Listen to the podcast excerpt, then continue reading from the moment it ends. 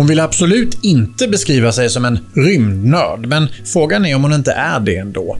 Anna Kinberg Batra har numera många spännande uppdrag inom näringslivet, men frågan är om inte det senaste är lite extra spännande och kryddigt, nämligen som ordförande för Swedish Space Corporation.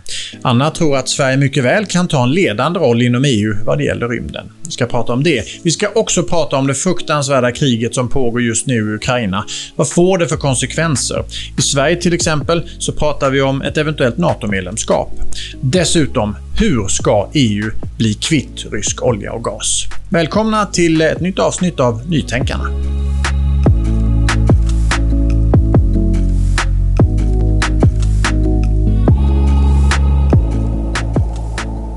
Hej Anna! Kul att se dig igen. Hej Jesper! Tack detsamma. Och varmt välkommen tillbaka hit till oss. Vilken ära! Ja, det är, vi är glada att ha dig här. Hur, hur mår du? Jag mår bra, Ja. eh, trots läget. Ja. Eh, jag tror alla tänker ganska mycket på omvärldsläget just nu. Det är liksom ett dystert och oroligt filter över allting, såklart. Ja, och det är ju det. Jag vet att du, när du var partiledare, så var du faktiskt på besök i Ukraina. Mm. Jag var i Kiev våren 17 Ja. Och kommer komma ihåg länge, resten av livet tror jag, eh, Majdantorget, där de hade liksom, det låg ju blommor vid, färska blommor vid gravar där efter då frihetskampen 2014. Det var ju invaderat redan då, det var ju krig i östra Ukraina redan då och sen så var det då så var det Eurovision-final i Kiev också. Då passade jag på att åka dit. Jag skulle ja, du är stor anhängare av det också, det vet träffa jag. presidenten Ja. också. Det var Ja. ett bra tillfälle tycker jag. Så det var både, eh, både skoj och allvar den veckan. Mm. Och att eh, Eurovision hamnade där, det var ju då för att eh, Ukraina vann i Stockholm året innan med en låt som faktiskt handlade om Krim. Så hela den här konflikten fanns ju redan då. Mm. Och det var så otroligt tydligt när man var där med den förra presidenten då. Och sen så har det ju nu eh, slagit till med full kraft nu eh, med början eh, 24 februari i år. Men det var ju liksom, det var på gång, tyvärr.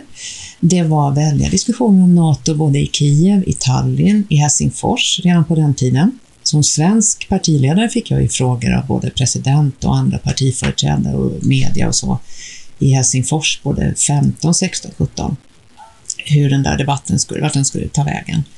Och nu händer det, tyvärr. Och det påverkar oss alla mycket mer än vad många tror. Ja, för det, det är ju det också, liksom att det är ett krig och man ser de här fruktansvärda bilderna. Det, är- det är dödande utav, ja, det går inte att beskriva och det är pulveriserade städer och allting. Liksom. Och, och det är ju så många frågor också som kommer upp i och med detta. Dels hur man reagerar själv och så, men så tänker jag också, du, du sa det diskuterades NATO-frågan redan då när du var där och den är ju verkligen uppe på, på bordet nu igen, liksom i Sverige. Eh, Ja, vad, till att börja med, vad tycker du själv om, om, om NATO? Alltså, jag, ditt parti har ju varit positivt till NATO tidigare när du var med i Moderaterna och körde. Men hur, hur liksom, känner du fortfarande en positiv inställning till att du borde gå med i NATO? Alltså jag tyckte det var viktigt även då, Ja. redan före partiledartiden och när jag blev partiledare samma dag, då, i mitt, liksom, när jag började, så tog jag tydlig ställning och tyckte det var dags att sätta igång den processen och då fick vi också ihop hela den dåvarande alliansen. Det hade varit väldigt bra att få igång den då, men då var tiden inte riktigt mogen och det har funnits en sån här politisk tradition i Sverige av att vi står, det här berör inte oss och vi står utanför och vi behöver inte allt det där. Eh, Men nu har ju verkligheten kommit ikapp något otroligt brutalt. Och det jag skulle hoppas är väl att det inte blir eh, förminskande partipolitiska konflikter av det här. Nu blir det ganska snabbt, det är valår i Sverige, det blir ganska snabbt sådär att det här beror på sossarna eller moderaterna och så börjar de käbbla ungefär som de brukar. Men det här är mycket större. Det här handlar om vår säkerhet i, idag och imorgon. Och när Zelensky talade inför Sveriges riksdag, då nämner han ju alltså Gotland och strategiska läget mitt i Östersjön. Det här berör ju oss. Nu är det alltså krig i Europa i ett land som, eh, som väldigt många svenskar har relationer till och som ligger väldigt nära oss. Och då kommer saken i ett helt annat läge, både här och i Finland tror jag. Mm. Och i Finland tycker jag att man, alltså man pratar ju om det minst lika mycket som i Sverige, men det finns på något sätt en, det har inte nått någon slags partipolitik politisk debatt där än. Och jag vet inte om du håller med mig, men det, på något sätt det känns som att de, de närmar sig ämnet på ett annat sätt än vad vi gör i Sverige än så länge. De har väl partipolitisk debatt där också, det tycker jag nog. Och det har varit jo, men inte att det blir rubriker för några år sedan och så. Jo, men jag tänker nu liksom, eller? Nu verkar de ju vara mer överens om, nu när vi träffas i mars, ja. och de verkar ju vara mer överens om att här behöver vi ha en seriös och bred process och det här är större än partipolitik. Mm. Och så skulle jag önska att det kunde vara i Sverige också, för det är det. Det här handlar inte om den svenska valrörelsen, eller vem som var sur på vem för fem eller tio eller tjugo år sedan. Inte ens 50. För det här handlar om hur ska Sverige klara sin frihet och säkerhet som världen är nu. Mm. Och då har vi en mycket, mycket farlig makt väldigt, ja, i vår absoluta närhet, mm. som kan bli aggressiv även mot oss. Och då spelar det roll om man är med på riktigt eller inte. För då är det till slut bara artikel 5 i NATO som, som finns där, som är den riktiga liksom, försäkringen om det ofattbara skulle drabba oss. Sista frågan om det var, tror du, du nämnde ju själv det är valår i år, eh, det är mars när du och jag sitter och pratar i slutet på mars och det är val, eh, valmånad i september då. Tror du att Sverige kommer att ha fattat ett beslut, eh, ja eller nej till NATO innan valet? Det är väl osannolikt, men eh, jag har lärt mig de senaste åren att det osannolika kan hända och när det händer så går det fort. Mm. Och vi har sett i flera frågor de senaste åren att det kan svänga så här. Mm. När det blir skarpt läge i omvärlden, det händer i, i migrationsfrågor, det kan hända i säkerhetsfrågor också och jag tror att det kan gå väldigt fort i Finland. Eh, så det är alls inte säkert. Och framförallt hoppas jag att det inte blir egentligen en partipolitisk valfråga, mm. för det här är mycket, mycket större. Jag tror vi ska hålla ögonen noga på Finland och det kan ju röra sig redan under våren. Det är ett stort NATO-toppmöte i slutet på våren och det skulle vara väldigt bra för Sverige att fatta sånt här beslut. Ett argument som brukar framföras är ju såklart att sånt här tar lång tid och måste få ta lång tid och så här brukar man inte göra. Men världen just nu beter sig alltså inte som den brukade göra. Eh, och det rör sig väldigt, väldigt fort. Och då måste man ju vara medveten om det och agera för det. Eh, så vi får se. Det skulle vara bra att inte avgöra den här frågan mitt i valrörelsen mm. i. Ja, jag tänker det. Ja. Ja, och sen så påverkas ju naturligtvis på flera andra sätt också. Det har blivit otroligt tydligt hur beroende EU, eller flera länder i EU i alla fall, är utav rysk gas och rysk olja. Sverige är ju inte alls där, tack och lov kan man väl säga då. Men, men, men Tyskland och Italien och en del andra länder är ju verkligen det. Eh, och man måste nästan panikartat då svänga om på något sätt. Hur tänker du kring detta? Ni hade ju Lina Bartling Kärnberg här för inte så länge sedan och jag träffade henne själv bara nu häromdagen. Eh, hon är en av flera forskare som påpekar hur den här debatten faktiskt har svängt och hur tekniken också har förändrats. När vi höll på med kärnkraften i riksdagen eh, våren 2010, när beslutet fattades som faktiskt möjliggjorde nybyggnation, då var det superkontroversiellt mellan partierna och sådär.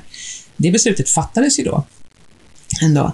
Eh, men det har rört sig något enormt, för nu påminns alla om att, vänta nu, om vi ska eh, elektrifiera hela samhället, och kriget påminner oss om att vi kan inte sitta i händerna på fossila källor och absolut inte fossila källor ifrån skurkstater.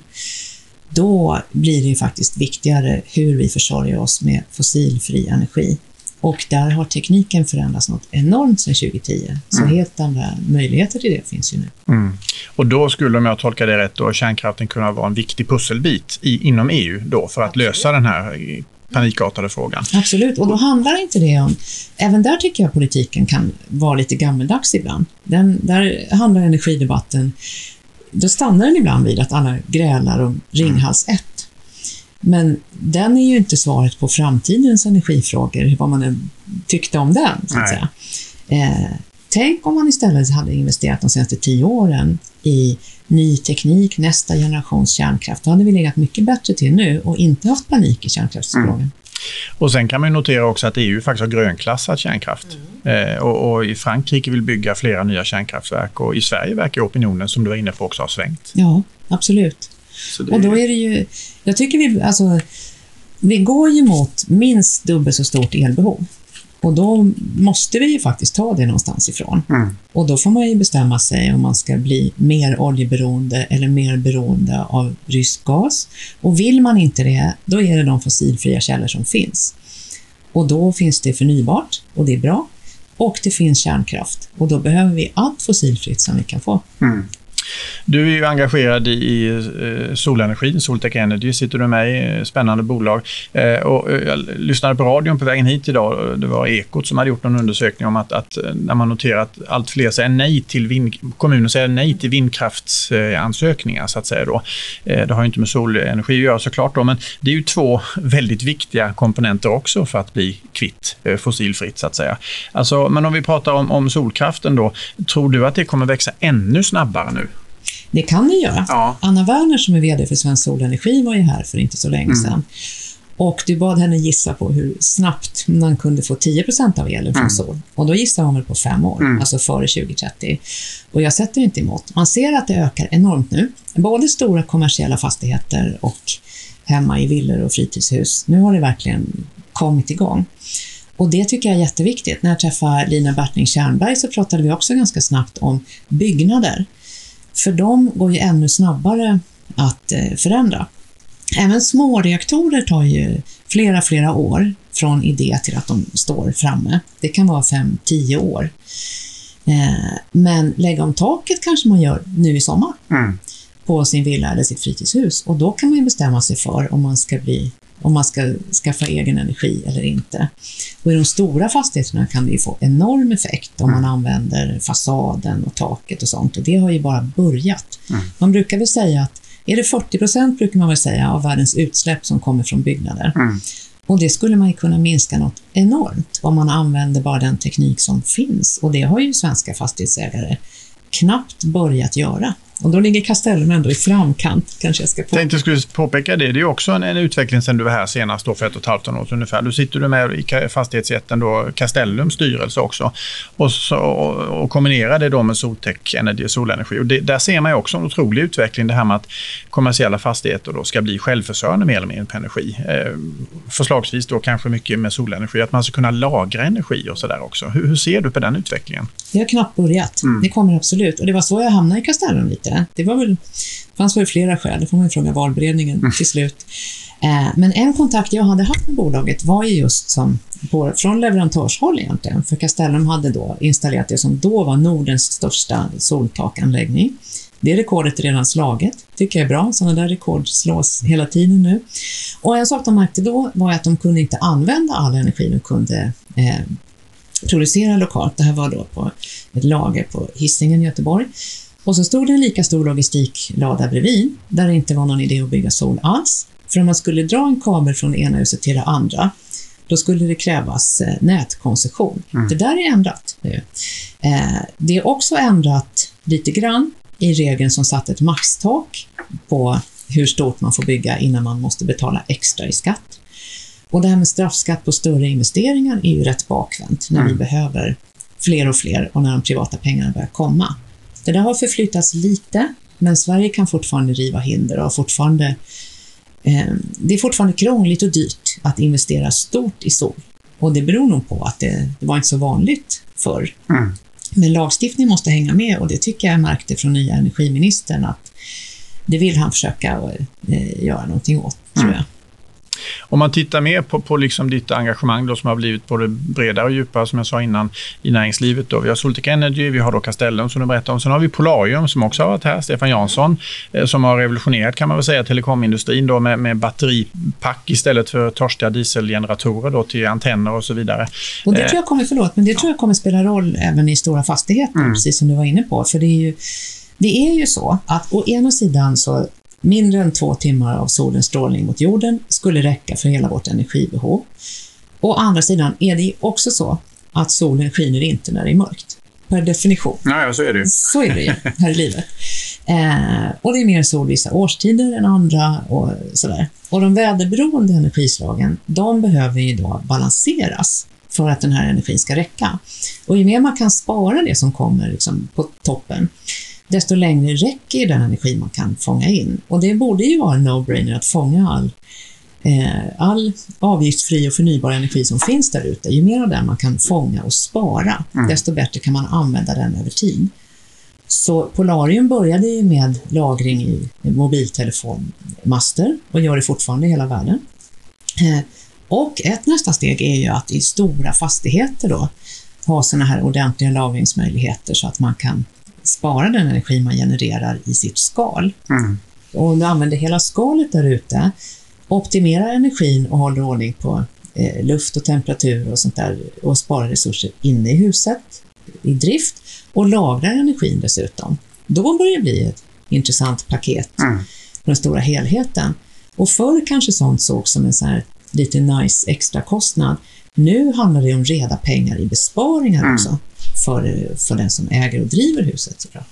Men ska man se alltså, de vägar du, du söker dig till så att säga, i, och kopplar ihop, så att säga, är det, det känns ju onekligen som att det är en väldigt hållbar profil på, på dina eh, engagemang i olika bolag. Att du liksom försöker nästan sy ihop dem så att de passar, eller att det är ett pussel, ett logiskt pussel på något sätt. Är det någon slags hållbarhetslinje vi ser från, från din sida i näringslivet? Jag tänkte inte så mycket så, men det har blivit så. Eh, och jag tror att det beror på att det är liksom, det jag går igång på är ju när så här, teknik och entreprenörskap kan påverka på samhällsnivå så att det också blir till det bättre. Mm. När det gör skillnad. Och då, då hamnar man i det hållbara, för här går det att göra så otroligt mycket, som inte minst Railers vet själva såklart. Det är det ni gör hela dagarna Mm.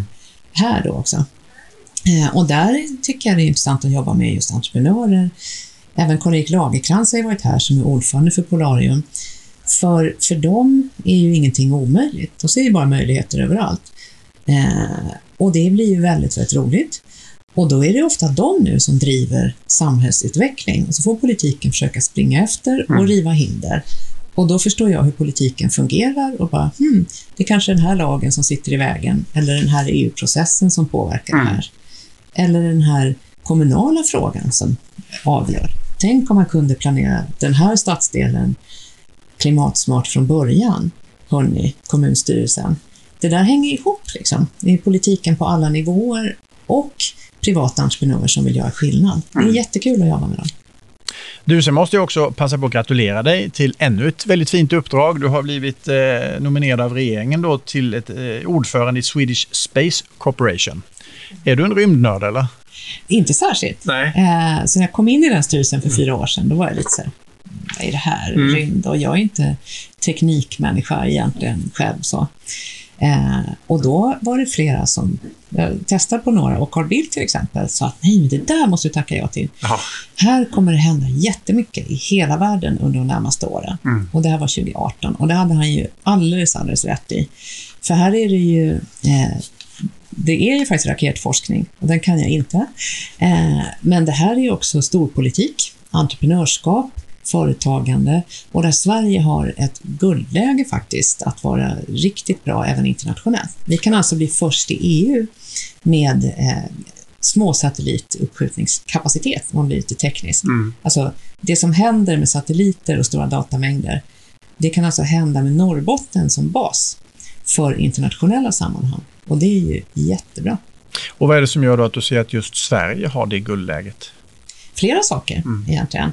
Eh, vi har massa glesbygd nära Nordpolen uppe i Norrbotten och förr om åren fick man alltid höra att det var då pratade man om stödprogram och problem och så med det. Men nu händer det ju massor där. Nu görs det ju massa investeringar där uppe. Och där ligger ju S-Range, den svenska rymdbasen, sedan länge, är väl 50 år tillbaks. Eh, och det spelar roll. Polnära läge spelar roll rent liksom fysiskt Mm. för sånt här. Eh, och där finns det ju massa kunskap. Där folk hållit på med det här länge. Så den andra faktorn är ju högteknologi. Sverige är ett väldigt bra ingenjörsland. Vi lever ju faktiskt av teknik och utrikeshandel. Det är, det är därför vi har det så Ja. bra här. Och det gäller ju även i rymd. Eh, och det tredje skulle jag nog säga är liksom businessfaktorn med hög teknologi. Nu har ju vi den liksom, största andelen efter Silicon Valley med stora teknikföretag per invånare. Vi har ju blivit en maktfaktor även där. Mm. Lilla Sverige långt bort från så mycket. Och det gör ju att när jag har varit i Bangalore i Indien eh, så kommer det ju folk som vill prata rymd med en svensk. Mhm.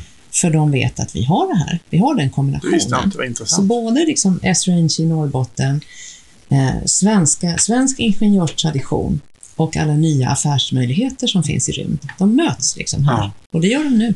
Det blir också rätt spännande när man liksom tänker på rymden. Vi pratar om att liksom bege oss till Mars och vi till och med bo i rymden och sen också som du sa stor politik. Det finns ju så mycket spännande och liksom faktorer med hela rymden på något sätt också som känns oöverstigliga på ett sätt men som blir konkreta. Ja. När jag blev nominerad till den här styrelsen, då var jag på en privat resa i, långt bort, det var väl Indien kan jag tänka mig. Och min mobiltelefon slutade fungera. Och då funkar inte kartan heller, såklart. Alltså jag, blev, mitt, jag bytte operatör, mm. så telefonen funkar, men jag var, uppkopplingen gick ner. Liksom. Ja.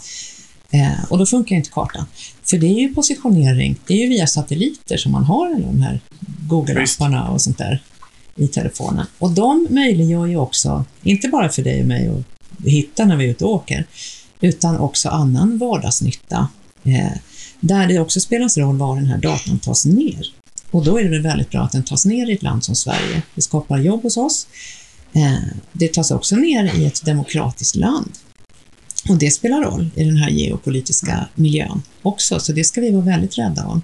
Och det gör ju vardagsnytta här på jorden. En hel del som känns här långt bort, rymdteknologi, ger ju praktisk användning i vår vardag. Mm. Inte minst nu när vi går mot uppkopplade, eh, uppkopplade vardagsmaskiner och sånt där. Och klimatfrågan inte minst. Du, vi har ju en, en i alla fall minst en sak gemensam. För det första har vi träffats i våra tidigare liv eh, i en annan soffa, i en annan tid så att säga. Men vi har ju också bytt i ungefär samma ålder, helt inriktning i livet på något sätt. Bytt yrke. Du var politiker och jag satt i Nyhetsmorgon, soffa på TV4 och nu sitter vi här, vilket jag tycker är jätteroligt. Eh, hur, vad har det gjort med dig? För jag kan själv känna att det gav ju mig en kick och kasta mig ut i någonting annat. Hur, hur har du utvecklats efter det, efter det bytet så att säga? Eh, massor. Mm. Jag trivs väldigt bra med livet nu. Jag är tyngd av att det är krig, mm. såklart. Eh, men för egen del så har jag hittat en väldigt skön plats. Man är ju... Det är, en, alltså, det är fantastiskt att få chansen att vara partiledare eh, och försöka göra liksom, allt man kan på den nivån mm. eh, och har jättemassor. Så jag ångrar inte det alls. Men det är en väldigt skön och bra tillvaro nu. Jag skulle rekommendera vem som helst att bryta upp mitt i livet, även när man inte hade tänkt sig det just där och då från Nej. början. Så, och det kommer jag ihåg precis när jag slutade som partiledare. Då fick jag ett brev från en väljare som sa, och det sparade jag, eh, som skrev att så här, du tänker nog inte så nu, men det här kan vara eh, det bästa som har hänt dig. Mm. Och det vet jag fan om det var, eh, kanske. Men det blev väldigt bra. Ja. Eh, och jag fick, jag fick den hårda vägen, så fick jag tillfälle att bryta upp och tänka om.